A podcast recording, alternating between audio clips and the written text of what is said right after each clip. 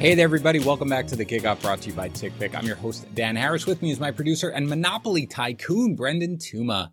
Thursday morning edition of the kickoff, guys, which means it's time to talk about my top five thoughts from a bunch of Thursday games because it's Thanksgiving. And I hope you have a wonderful, wonderful holiday filled with friends, family, and football. So before we get into it, let's talk about TickPick. And again, I mentioned it, but I just bought Celtics tickets for Christmas for my son and his grandfather. We're going to have a great time on Martin Luther King Day. Can't wait. And I did it all on TickPick. And the reason is because they don't charge service fees. All right. They just guarantee the best prices to every football game and every really ticket that they have. And again, look around on other sites. All right. I won't name names, but go ahead and check and factor in the fees and you'll see TickPick is the best. They'll give you 110% of the total purchase price if you find a better price on another site. And no service fees saves their users over $55 million. And now you can buy now and pay later, which I did, by the way, through Zip. All right, they've teamed up with Zip that allows you to buy now and pay later for all your tickets. You get to choose Zip at checkout, and then you can split your ticket purchase into four installments. Download the TickPick app, use the code PROS for $10 off your first order when you select Zip at checkout. Again, code PROS, $10 off your first order when you download the TickPick app and select the Zip at checkout. All right, before we talk about the Thanksgiving games, let's run through the big news items from yesterday. CeeDee Lamb practiced on Wednesday and he is questionable for Thursday's game. It sounds like he just really needs to be cleared by an independent neurologist at this point, which is crazy given what happened in the quick turnaround, but everything points to him playing right now. So obviously, if he is in your lineup, you start him and that would lower the stock for Michael Gallup, but you would still start Gallup as well since Amari Cooper is out. Alvin Kamara has been ruled out with his knee injury, and Mark Ingram is questionable with his knee injury. I mean, I don't know. I guess Tony Jones, but it's not somebody who you're going to want to start if Ingram is out here against the Bills. But, uh, you know, let's wait and see. Be on the lookout for the night game as to what you're going to do. Allen Robinson is doubtful for Thanksgiving, and Jared Goff is questionable, but there is optimism that he's going to play. If you picked up the Chicago Bears DST, they're still going to be playable. They'll still be in my top five ish, but certainly a little less exciting than they were with Tim Boyle. Aaron Jones got in a limited practice, which suggests that maybe he'll be able to suit up this weekend, but I really think that they're going to be cautious, as the Packers generally are with injuries, and they'll give him the extra week considering the bye week. Meanwhile, Aaron Rodgers does not have COVID toe. He has a broken toe or a fractured toe. And he wanted everybody to see that, so he held it up on a Zoom conference. So that was kind of disgusting to see. But regardless, it's a fractured toe, and now we know what we're dealing with. And that is something that at least the bye week should help with a little bit. So he's expected to play, even though he didn't practice. And again, they have a week 13 bye, which he is really looking forward to. AJ Brown did not practice with his chest and rib injuries. No way to know for sure, but I'm not really expecting him to suit up here. It's not a great matchup for him anyway, even if he does. Marquise Brown returned to practice, which is a great sign, even though it was limited. Kareem Hunt was designated to return from IR, and there is optimism that he's going to be able to return this weekend, which is fantastic. Obviously, you want to put him back in your starting lineup as a flex option. Elijah Mitchell was limited on Wednesday, but good to see him at practice. So was Cordarrelle Patterson with his ankle injury. Again, there's some optimism he'll be able to suit up this weekend, and fantasy managers, really everybody on the Falcons really needs him. Logan Thomas was designated to return from IR, still questionable for this weekend, but that's obviously a good sign. Brian Flores says that DeVante Parker is not ready to return. Remember, he's been on IR with a hamstring injury, so this is unfortunate, but certainly if you're trying to rely on DeVante Parker, you should be looking elsewhere for the foreseeable future. Baker Mayfield did not practice with a litany of injuries. I still expect him to go, but obviously he's pretty banged up here. And Phillip Lindsay was claimed off waivers by the Dolphins. I wouldn't be too worried about Myles Gaskin. I mean, you saw them deactivate Salvon Ahmed uh, last week, so I think Lindsay Moore takes that role. But certainly, just another back there isn't great, but not really an impact yet on Myles Gaskin. All right, we've got three games on Thanksgiving, so here are the top five things I'm looking out for during all of them. Number one, can Darnell Mooney cement himself as a borderline wide receiver, too? So lately, I've been thinking back to how I played fantasy before I started in this industry, before I did this, you know, professionally, before I started projecting players. And I felt like when I was just a fantasy manager, a guy who was like crazy about fantasy football, I felt like there was always this recurring theme in my fantasy football matchups, which is there would be a receiver that would really look like he's breaking out, right? He'd have a few massive games in a row. Everything would be trending up. There'd be this glorious, perfect matchup on tap. we'd all think that he's like a wide receiver two. You would prepare yourself for the victory, and then he'd have like three catches for 18 yards, maybe throw in a fumble for good measure.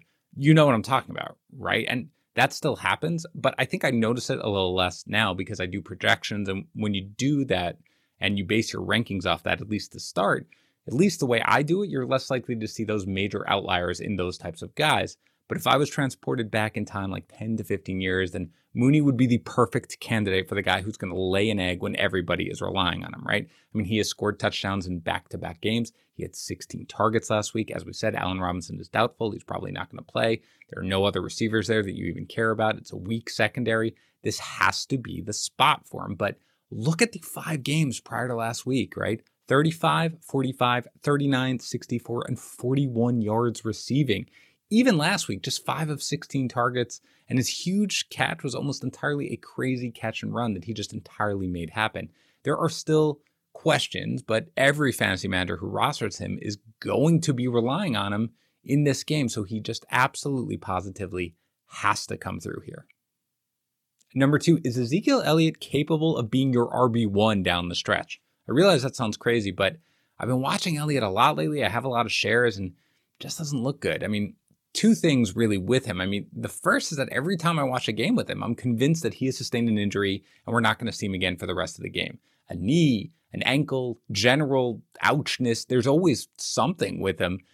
And he's off the injury report for this game, which seems ludicrous to me if you watched him run in this most previous game. But then again, he's in there toning the rock at the end of games in like blowouts half the time, right? So what do I know? But look at Zeke's rushing yards, just his rushing yards over the last four games 69, 50, 51, 41, 32. Sorry, that was five games, not four games. But that's not all that impressive. Now, he adds catches to that for sure. They help with his overall stats, but watching Zeke, it just doesn't feel comfortable. You know, I mean, every yard feels like it's earned to the 10th degree. And absent a touchdown, you're probably pretty disappointed. But again, he's off the injury report here. And now he gets Las Vegas on Thanksgiving. They have allowed the sixth most fantasy points to opposing running backs. They allow 132 rushing yards per game. The Cowboys are heavily favored. They have injuries at wide receiver, of course. Even if CeeDee Lamb plays, you're not going to have Amari Cooper. So if Zeke can't smash here, then how can we feel like he can anchor our team going forward? This is a big game for him and his fantasy managers. Number three, can the Raiders find an offensive identity? I mean, the Raiders just seem lost at the moment on both sides of the ball, but especially offensively. 16, 14, 13 points over the last three weeks. The bottom line is that the absence of Henry Ruggs has just had a disastrous impact on the Raiders' offense. And is not rocket science. All right, Ruggs was a deep threat. He demanded attention from a top corner, of course, and safety help. That opened up lanes underneath for Darren Waller and Hunter Renfrow. But without him, teams can just take away Renfrow and Waller, giving extra help to both. And Derek Carr doesn't have the horses to go elsewhere. Zay Jones and Bryan Edwards are not making defenses pay. So the team signed DeSean Jackson, which everyone thought might basically accomplish what we were missing without Ruggs, but Jackson is not playing. Okay? The Raiders had 47 offensive plays in their most recent game against Cincinnati. He was in on 16 of them. He ran routes on 10 of them. That's asinine. I mean, at one point, the Raiders offense and Derek Carr were like targets in fantasy football. You you sought them out. You wanted to start them. Now they're in a game they're projected to lose handily. There should be production here from the passing game.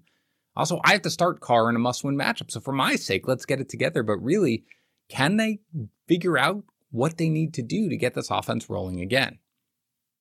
Number four, are the Bills going to bounce back? Josh Allen has four touchdowns over his last three games with five interceptions. Now, you can't throw out the game against the Jets because they all count, but look at their last three games offensively otherwise a 26 to 11 win against the Dolphins. That was 3 3 at halftime and 10 3 into the fourth quarter. A 9 to 6 loss against the Jaguars. A 41 to 15 loss against the Colts. The offense isn't working right now, and teams are just taking away that explosive play similar to what they did against the Chiefs. Stefon Diggs has still been scoring touchdowns and he's been producing, but he's really the only reliable wide receiver. Now they draw a Saints team that obviously has an above average defense, of course, but they're getting pummeled by wide receivers, the fourth most receiving yards, eighth most fantasy points to the position, except Marshon Lattimore, and he is going to shadow Diggs. And Lattimore is one of the best cover corners in the game still. Now, you're not sitting Diggs, of course, But what does Josh Allen do when the one guy who is always reliable for him is limited a bit? Now, the other wide receivers have plus matchups, and that's really where the fantasy points come from against the Saints. Cole Beasley can beat PJ Williams, Emmanuel Sanders can beat Bradley Roby, Dawson Knox is there, but can Josh Allen break out of his funk and work around it when his top wide receiver gets taken out of the game a bit? Allen needs to bounce back at a time when most of the top quarterbacks are unreliable, and at the very least, he needs to go back to adding value with his legs. Just 21 rushing yards combined over the last two games. I expect him to do so here, actually given what we saw last week from Jalen Hurts against the Saints. And I would take the over on his rushing yards prop on 32 yards, incidentally, which Pat Fitzmaurice and I talked about on the BettingPros podcast, which came out yesterday. Finally, is it Taysom Hill time? I do not understand the game plan here with Hill. I mean, he competed for the starting job with Jameis Winston after being adequate in relief last year. Then he suffered the concussion. He missed about a month. Then he had a foot injury. But what are the Saints doing right now? Trevor Siemian's not the answer. I mean, we know that. The team just extended Hill.